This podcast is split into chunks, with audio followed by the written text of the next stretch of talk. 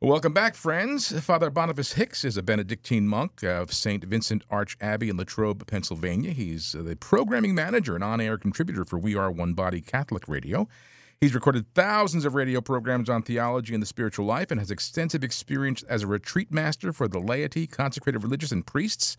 Father Hicks is co author of the book Spiritual Direction and Personal Prayer and a brand new book that we're going to talk about today through the heart of St. Joseph. Father Boniface, we want to welcome you to the program. Thanks, Jim. So great to be with you. So, my first question is how in the world do you have time to write a book with amid all that you do? well, that's a, that's a nice question. Uh, you know, I wrote it over the course of several years. I've I've been growing in this relationship with Saint Joseph over the past 10 or 15 years. And uh, about three or four years ago on retreat, I started uh, praying with some passages and then just periodically would write a section, add an idea, and and really everything came through prayer. I would say I, I really tried to make sure that what I was saying, writing, reflecting on weren't just a number of ideas that I was putting together, but were really things that were kind of uh, tangible and and uh, in, fleshed in my, my own relationship with St. Joseph. So just uh, in, a little bit here and there over a couple of years, and I had the book about 75% written when suddenly the year of St. Joseph was thrust upon us by mm-hmm. Pope Francis without warning. Mm-hmm. And I thought, well, now is the time. I got to finish this book. That's right. And uh, Emmaus Road was kind enough to give me a deadline, and I was able to uh, had a little room over Christmas break, and and grateful to be able to share uh, my my love for Saint Joseph with with everyone else. That's beautiful. I think in God's great providence, you, this was just part of the plan. Yeah, it's uh, it's amazing how the devotion to Saint Joseph has grown over the centuries, and then almost a, in a in a cascading. You know, it not only gets faster, but it gets faster, faster. You know, really mm-hmm. in an accelerated pace in the last decades how much uh, growth and devotion, love, knowledge, interest, uh, prayer there is about St. Joseph. And uh, Father Don Calloway's wonderful book on the consecration to St. Joseph, he did uh, so much research and really laid the groundwork. And I hope uh, my book is kind of like 2.0, just mm-hmm. helping people to take a, another step forward in their relationship with St. Joseph, how to connect with him in prayer and uh, hopefully a little bit more contemplative reflection and insight. Well, let's talk a little bit about that, uh, Father Boniface. You know, no words spoken in sacred scripture. 2,000 years, St. Joseph is one of the most prominent saints in our church, and every, even even non Catholics know who St. Joseph is, uh, Christians anyway. So, wh- what is it about St. Joseph that for 2,000 years has just kept him at the fore? And we know his story, but tell us a bit about, about the person of St. Joseph, maybe, and, and how people can have a, a, a greater encounter with him. Well, you're so right, Jim. That that is uh, he doesn't. He's not quoted as saying anything in sacred scripture, and uh, throughout the Christian tradition, that's been connected with a sense that he is silent. And now, a number of the other apostles aren't quoted as saying anything either. Uh, we haven't drawn the same conclusion about them, but there seems to be a real insight into that. One of the ways that that kind of insight emerges through the sense of the faithful and uh, so we embrace St. Joseph's silence as a, a quality that's not a sign of his emptiness, but rather his interior fullness that doesn't get cheapened by words. He's a man of great depth and uh, carries that in his heart. And uh, in terms of why he's uh, remained at the forefront, uh, well, he's really grown in, in prominence, we could say, but of course, he can't be forgotten even if you look at the amount of testimony to him in sacred scripture, it's actually quite significant. Uh, there are really the first two chapters of Matthew's gospel and the first two chapters of Luke's gospel feature him as a prominent figure. And then he has, so there are some references at other points in the scriptures that, that uh, point to him as well. And uh, so there's a bit of a portrait that emerges there. The scripture also uses very uh, pregnant words, we could say. They carry a lot of life and meaning. When Joseph is described as a just man, just, dikaios in Greek, but tzaddik in uh, Hebrew, is really the highest acclamation that a, uh, Hebrew that a, a, Jewish person would uh, would receive from, uh, in this case, from the declaration of sacred scripture. He's a man who has really internalized what God has revealed in uh, in the law of Moses, and so. Uh, things like words like that are very meaningful when we know the context and we know the background.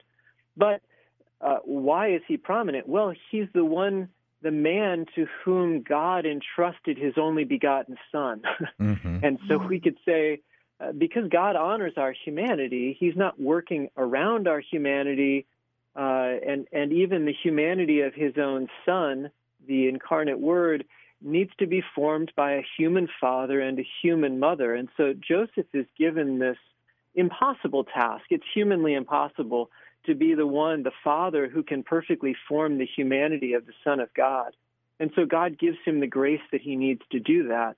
And that's where we gain the insight of, of the holiness of St. Joseph in order to carry out that absolutely unique vocation that God entrusted to him. So he is a, uh, there's a great work of Josephology by Father uh, Francis Filas called The Man Who is Closest to God. And that's really how we can describe St. Joseph. He was the man who was closest to God. He lived with him in close quarters for the longest period of time, lived with Jesus Christ. And mm-hmm. so, not surprising that he remains there, but then he, he really emerges uh, so brightly in our own time, which is just such a gift to us. I remember hearing uh, Father Groeschel of happy memory one time say what a hum- humbling experience it was for St. Joseph every morning going down to the breakfast table and across the table from him was the Immaculate Conception and the Incarnation. but you use again. We're humbling talking, and go ahead.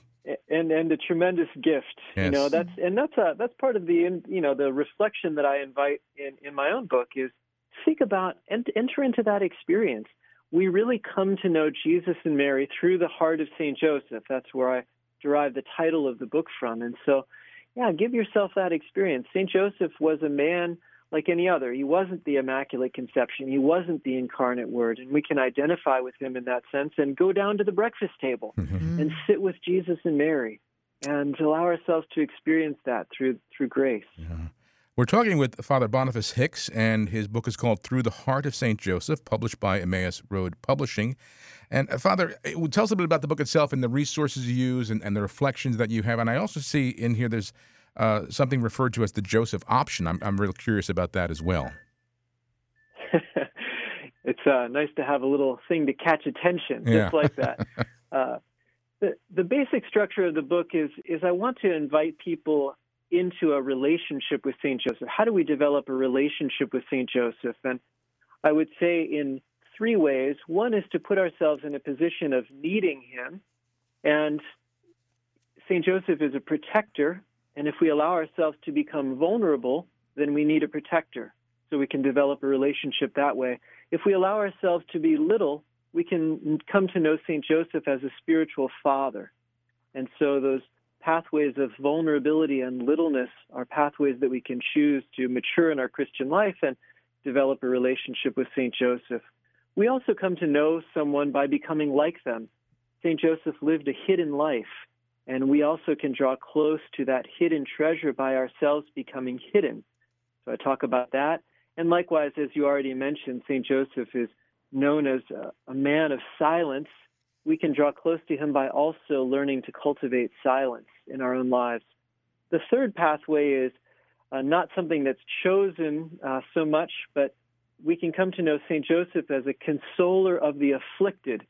And insofar as we all experience afflictions, sooner or later, as we take up our cross and follow Christ, we can come to know the consolation, the comfort of St. Joseph as a consoler of the afflicted. And then the last chapter, having come to a relationship with St. Joseph, how do we share it? How do we create environments in which others can learn the virtues and develop a relationship uh, with St. Joseph? And that's what I called the Joseph option. I did that a little bit playfully, obviously referring to Rod Dreher's hmm. Uh, the, the Benedict option. Right. Mm-hmm. And my simple logic is this I'm a Benedictine monk, and I find in the rule of St. Benedict that he really cultivated the Joseph option. He created an environment in which his monks could live the life of St. Joseph, develop the virtues of St. Joseph, uh, and uh, really come to live with Jesus and Mary as Joseph did. So I see Nazareth as a kind of model of monasticism. So Roger pointed us to Saint Benedict. I think Saint Benedict points us back to Saint Joseph. Uh huh. you know, and as as a, a husband and father, um, of course, we always encourage men to to really use Saint Joseph as a model for uh, those roles, especially. But why do you think the Holy Father this year declared a year of Saint Joseph? Of course, he is the universal protector of the Church.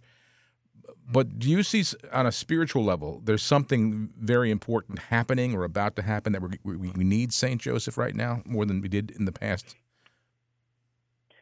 I, I think it's a marvelous uh, declaration. Uh, you know, uh, the the explanation the Holy Father gave was that it's it's 150 years since that declaration of him being patron of the of the Universal Church. I, I think we need his patronage. We need his protection. Pope Francis was also inaugurated on the Feast of St. Joseph in 2013, and he focused his homily, his inauguration homily, on St. Joseph as protector. And I think that dimension is really important. There's a there's so there's so much violence uh, in in I, and I mean that spiritually as well as uh, physically and socially. And there's a there's a lot in in the air now that makes it uh, it makes us really cry out for a protector. And then I think also the the the damage, the attack on the family and on fatherhood really summons us to rediscover what a, a father is, what masculinity is, what a fatherly heart that's both strong and gentle. And we find all of that in St. Joseph, and we find a recovery. We've focused a lot of attention, throughout the centuries on Jesus and Mary, understandably, but it's Jesus and Mary aren't a family. Jesus, Mary, and Joseph are a family. And, and I think the importance of rediscovering and, and uh, representing the beauty of the family, that mm-hmm. God has redeemed the world through a family, mm-hmm. I think that's also a really important uh, characteristic of our, of our modern day. Yes, uh, it's it speaks now of, of the great need where we need to get back to these basics. And I know uh, one of Jim's favorite titles of St. Joseph, if you pray the litany to St. Joseph, is Terror of Demons. Yeah. and I just think we need that now more than ever. People need to realize, you know, we, we need to be walking the way of the Lord and, and get away from some of this, like you say, the violence, the, the anger, the, the secular society.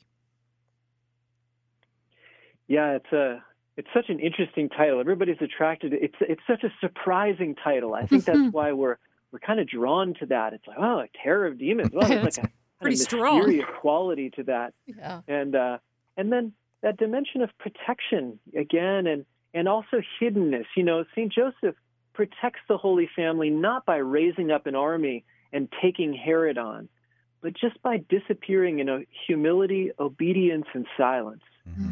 And I think that those spiritual weapons that we're invited to in our faith humility, obedience, and silence are the powerful weapons of St. Joseph. And it terrorizes the demons. They're about loudness, noise, rebellion, and pride. Mm-hmm. And St. Joseph really counteracts the demons in those areas. And of course, one uh, other patron of St. Joseph, the, the patron of, of, of, happy death. And we always imagine when he was called home to the Lord that he was right there in the arms of Jesus and Mary. And don't we all want to be there on our deathbed Amen. at the same place, right? Mm-hmm.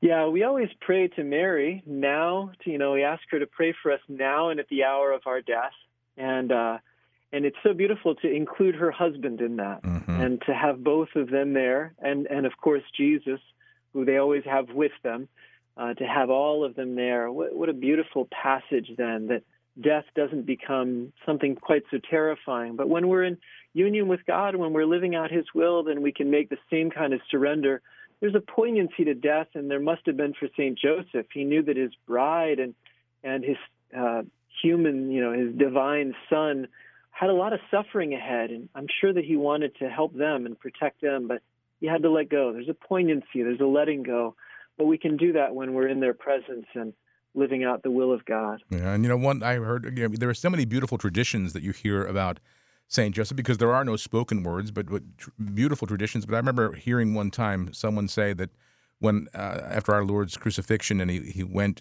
to the place of the dead, and there was Saint Joseph, and the first words that Joseph spoke to Jesus was, "How is your mother?" Just a beautiful uh, reflection on on how how much he loved Our Lady, and of course loved the Lord, but Mm. and how much he loved the family. Mm. No, it's so beautiful.